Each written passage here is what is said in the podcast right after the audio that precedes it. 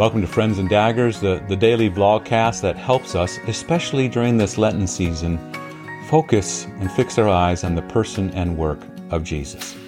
Today's text is from Matthew chapter 4, and it speaks of the, the calling Christ. Now, after Jesus is tempted in the wilderness and, and the devil is driven away, Jesus begins to preach, and his first sermon is just very short. It's Matthew chapter 4, verse 17. He says, Repent, for the kingdom of heaven is near. In other words, acknowledge your sin, agree with God about your sin, turn away from your sin, but also hear the good news. The kingdom of heaven is near. It's right here in front of you. I am Messiah. I am the Son of God that has come to take away the sins of the world. So Jesus calls us out of something to bring us into something. You, you think of the Exodus, he calls the people of Israel out of slavery to bring them into this relationship with him as the people of God. Other images are he calls us out of darkness and he brings us into light. He, he, he raises us out of death and brings us into, into new life with him. So he's preaching, he's proclaiming, repent for the kingdom of heaven is near. And those who are there are hearing this message, and he comes across these, these men, these common, ordinary men, fishermen, and he says to them, Come, follow me. I'll make you fishers of men. Now, we all follow something, don't we? Uh, we all chase after someone. And so the only question is, is are we following uh, the triune God?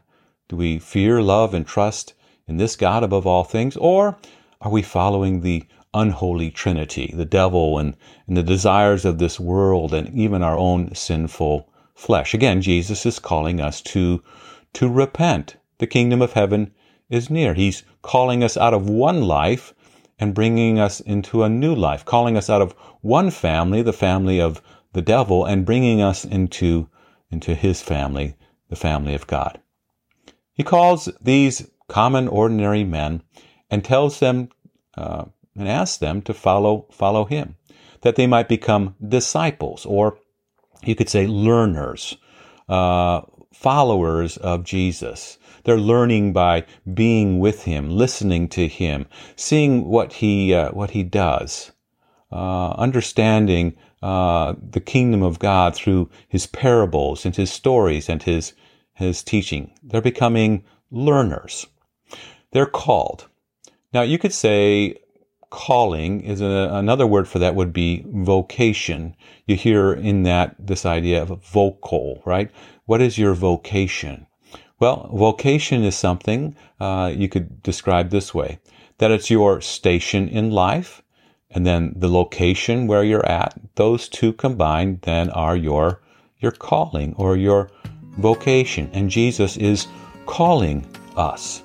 Now, he's calling us not because of something that's within us. Again, we'll find out in Acts chapter 4, the people look at these disciples as they're proclaiming uh, the crucified and risen Christ for the forgiveness of sins, and they say, they're just unschooled, ordinary men, nothing special about them.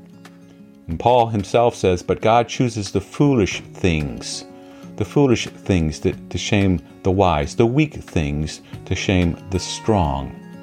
Jesus himself says, You did not choose me, but I chose you. And he calls us. So he calls us out of something, uh, and he calls us into something, into the kingdom of God. And he says, This kingdom, I have all authority. All authority in heaven and earth has been given to me. Now I want you to go.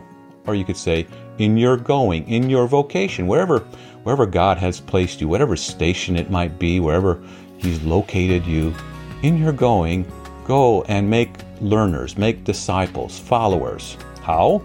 Baptizing them and teaching them everything that I've commanded you. And then this wonderful promise I'll be with you always to the very end of the age. What a what a wonderful promise that Jesus calls us and he never leaves us and he never forsakes us. So we have to ask maybe that question when we hear the words of Jesus repent for the kingdom of heaven is near. When we when we hear those words, we're brought out of one family and brought into another, the family of God. We switch kingdoms.